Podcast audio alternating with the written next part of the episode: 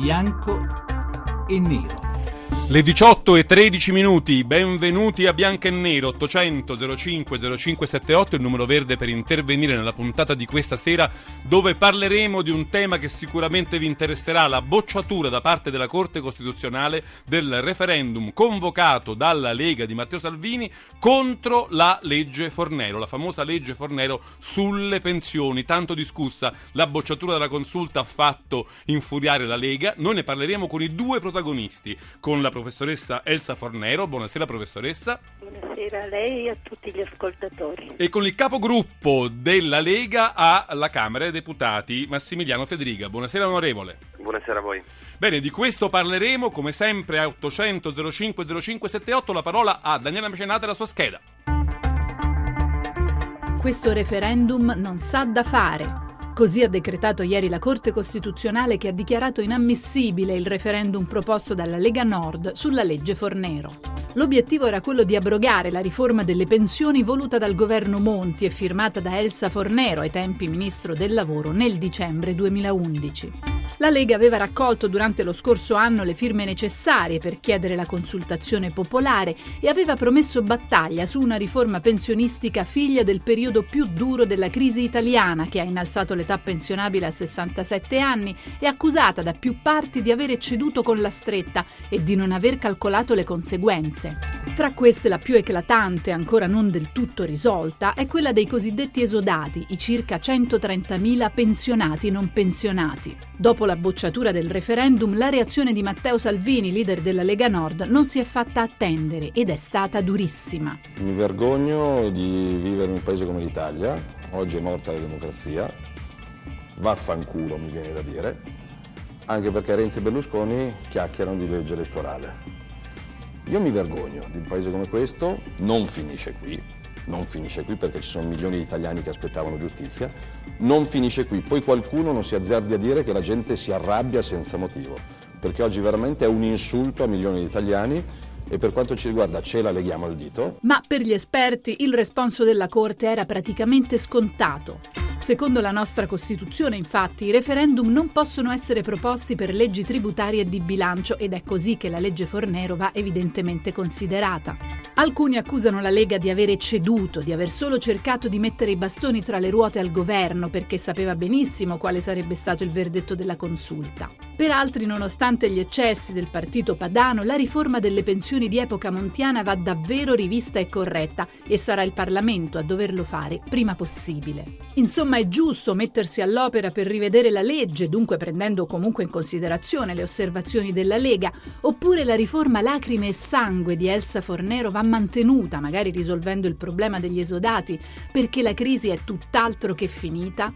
Bianco o nero? Bianco e nero 800 05 0578 il numero verde per dire la vostra sul tema della legge Fornero. Abbiamo con noi l'ex ministro Elsa Fornero. A lei farò la prima domanda. Eh, professoressa Fornero, questa sentenza lei come la giudica? È uno scampato pol- po- pericolo per la sua legge, un modo per salvarla o è invece o anche un'occasione per il Parlamento per rimetterci le mani e per modificare quelle asperità che pure in qualche modo erano venute fuori? Fuori? Direi quest'ultima, io credo che la sentenza, e ovviamente occorrerà leggerla eh, attentamente, la sentenza non chiude il capitolo sulla riforma delle pensioni del 2011, apre invece la possibilità al Parlamento di considerarne alcune asperità create dalla situazione di drammatica emergenza nella quale quella legge è stata varata.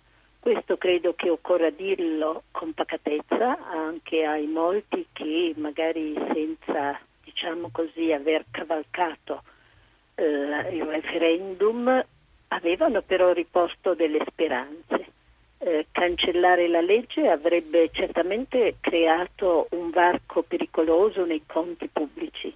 Migliorare la legge è possibile e penso anche doveroso, però credo che occorra farlo guardando all'equità e l'equità va guardata anche nei confronti delle generazioni giovani e future e cercando di parlarne in maniera forse più pacata di quanto non si faccia normalmente in Italia. Onorevole Federica, il suo gruppo, la Lega Nord, il suo partito hanno reagito con grande rabbia e quasi furore, forse sconcerto alla notizia della bocciatura del referendum. Siete usciti dall'aula, eh, Salvini ha detto quest'Italia mi fa schifo, sono volate anche parole grosse. E perché siete così arrabbiati dal giudizio della consulta?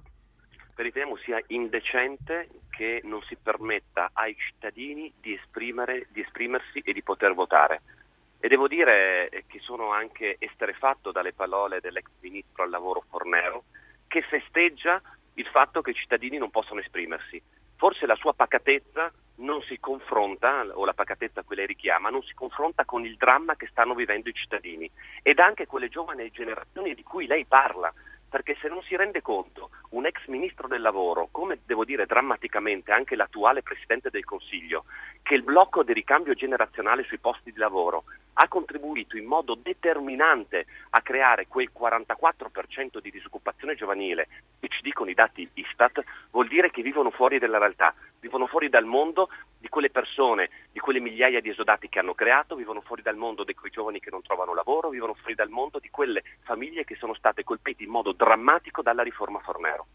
Però Federica, ci sono un sacco di riforme, un sacco di leggi che colpiscono i cittadini in maniera diretta, qualche volta drammatica o comunque che li riguardano direttamente, ma non, non, su tutto si può fare un referendum. L'istituto referendario in Italia è una cosa un po' macchinosa, forse andrebbe riformata, ma finché così com'è capita che la, legge, la, la, consulta stabilisca che quel determinato articolo, comma, codicillo non possa essere abrogato perché produce degli effetti che magari non sono gestibili. Quindi è vero, come dice lei, che quella legge può aver creato grandissime situazioni di sofferenza, ma questo non basta a rendere, a rendere ammissibile no. un referendum, mi pare. Sì, mi perdoni, mi perdoni, però noi abbiamo presentato memorie di importanti costituzionalisti con anche dei precedenti della stessa consulta che dimostravano chiaramente, abbiamo presentato per questo, avevamo chiesto il rinvio per presentare le memorie eh, di parte dei... C'è stato il rinvio di una settimana infatti, no? Esatto, del comitato referendario che dimostravano chiaramente come il referendum fosse assolutamente ammissibile. Questa della consulta è una sentenza chiaramente politica. Non a caso nelle, nei giorni antecedenti alla sentenza stessa si sono viste improvvisamente risorgere eh, de- delle persone che hanno incominciato a dire la loro che la consulta non doveva permettere questo referendum. Vuol dire che si aveva una paura, e ripeto che a livello politico, non tecnico, di far esprimere la gente, perché sa benissimo che il 90% dei cittadini avrebbero votato per abrogare quella vergognosa riforma. E chi sta al governo, lo ricordo alla professoressa Fornero, rappresenta il popolo, non gli interessi eh, dell'Europa o di chi manda, manda, qualche ordine al Paese. Non a caso era talmente stata utile per i conti pubblici la riforma Fornero che col governo Monti, e devo dire con quello Letta e Renzi, è aumentato il debito pubblico, è aumentata la disoccupazione e siamo per la prima volta in deflazione. Quindi vorrei, vorrei proprio capire queste misure su che questo... hanno salvato il Paese cosa sono servite. Vorrei tornare, su questo, vorrei tornare su questo della professoressa Fornero perché questo è un punto importante. Lei dice, insomma, si agitavano um, volontà politiche di modifica alla uh, riforma pensionistica che porta il suo nome, che potevano aprire dei varchi che avrebbero creato problemi ai conti pubblici. Cioè il rischio era effettivamente che un cambio della legge Fornero fatto un po' sull'onda così di anche ostilità politiche poi mandasse all'aria quei risparmi, se ci sono stati, lei me lo dirà, e producesse di nuovo un incartamento diciamo, della, della nostra sostenibilità uh, previdenziale. Così? io non ho espresso nessuna parola di festeggiamento, ho solo constatato, questo tanto per come dire, i fatti. Um, io credo che il referendum sia sempre un esercizio di democrazia. Non ho mai espresso una parola contraria all'istituto dei referendum in generale e neanche a questo in particolare. Essendo stata parte diciamo, essendo stata parte in causa, eh, ho espresso l'opinione che una cancellazione di quella riforma avrebbe potuto creare nuova instabilità finanziaria. Ricordo che l'instabilità finanziaria c'era quando noi siamo arrivati al governo, quando il governo, quando il paese si trovava e si trova ancora purtroppo eh, in media nella necessità di ricorrere ai prestiti, prestiti per circa un miliardo di euro al giorno e che quando una persona eh, deve, e anche un governo deve ricorrere a prestiti, deve esprimere una credibile capacità di restituzione. Con i tassi di interesse che allora si pagavano si aveva la chiara il chiaro segnale che i mercati non credevano molto alla nostra capacità di restituzione. E la sua riforma cambiò allora, quella sensazione? Eh, beh, aggiungo che nell'aprile, adesso vorrei ricordare con precisione la data, del 2013 il, eh, la Commissione europea ha chiuso la procedura di infrazione eh, nei confronti dell'Italia per deficit eccessivo. Quello è un risultato a cui credo si possa dire di nuovo con molta pacatezza che la riforma delle pensioni ha fortemente contribuito. Dopodiché è chiaro, nessuna riforma nasce perfetta, non sono state perfette neppure quelle diciamo, dei governi a cui la Lega ha partecipato, le riforme che nascono in condizioni di emergenza possono avere anche più problemi di altre, in un paese normale ci si mette insieme per cercare di risolvere questi problemi. In un paese normale le discussioni si fanno in maniera civile e questo è quello che io credo si debba sempre fare, anche a proposito di una eventuale revisione di quella riforma. Uh, se oggi ci sono circostanze, ricordo che sono stati fatti comunque provvedimenti di salvaguardia per circa 160.000 persone. Gli esodati, ricordo, quindi poi ci torneremo su questo. Ricordo anche che le statistiche dimostrano che in nessun paese il pensionamento anticipato è la strada per aprire le porte al lavoro dei giovani. È chiaro che se si è in recessione il prolungamento della vita lavorativa da parte degli anziani può rendere più difficile il lavoro delle altre classi di età ma l'idea che occorra mandare fuori uno per fare posto a un altro, che fra l'altro era applicata alle donne, quindi le donne dovevano stare a casa e magari nella visione della Lega è ancora così, stare a casa per fare posto al lavoro dei maschi, questa è sempre stata un'idea che ha visto il nostro paese perdente nello scenario internazionale mentre invece è vero che là dove la partecipazione degli anziani al lavoro è maggiore, maggiore anche quella dei giovani, maggiore quella delle donne.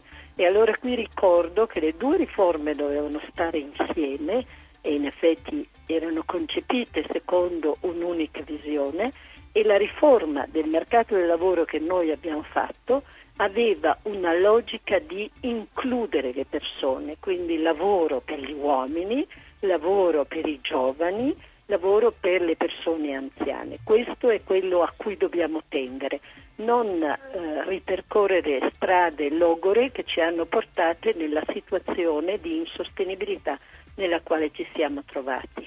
Bene, ci fermiamo come sempre per l'arrivo del GR regionale, ma torniamo subito dopo a bianco e nero a discutere del referendum sulla legge Fornero bocciato dalla Corte Costituzionale proprio con Elsa Fornero e con l'onorevole Massimiliano Federica. E 800 05 0578 vi aspetto subito dopo.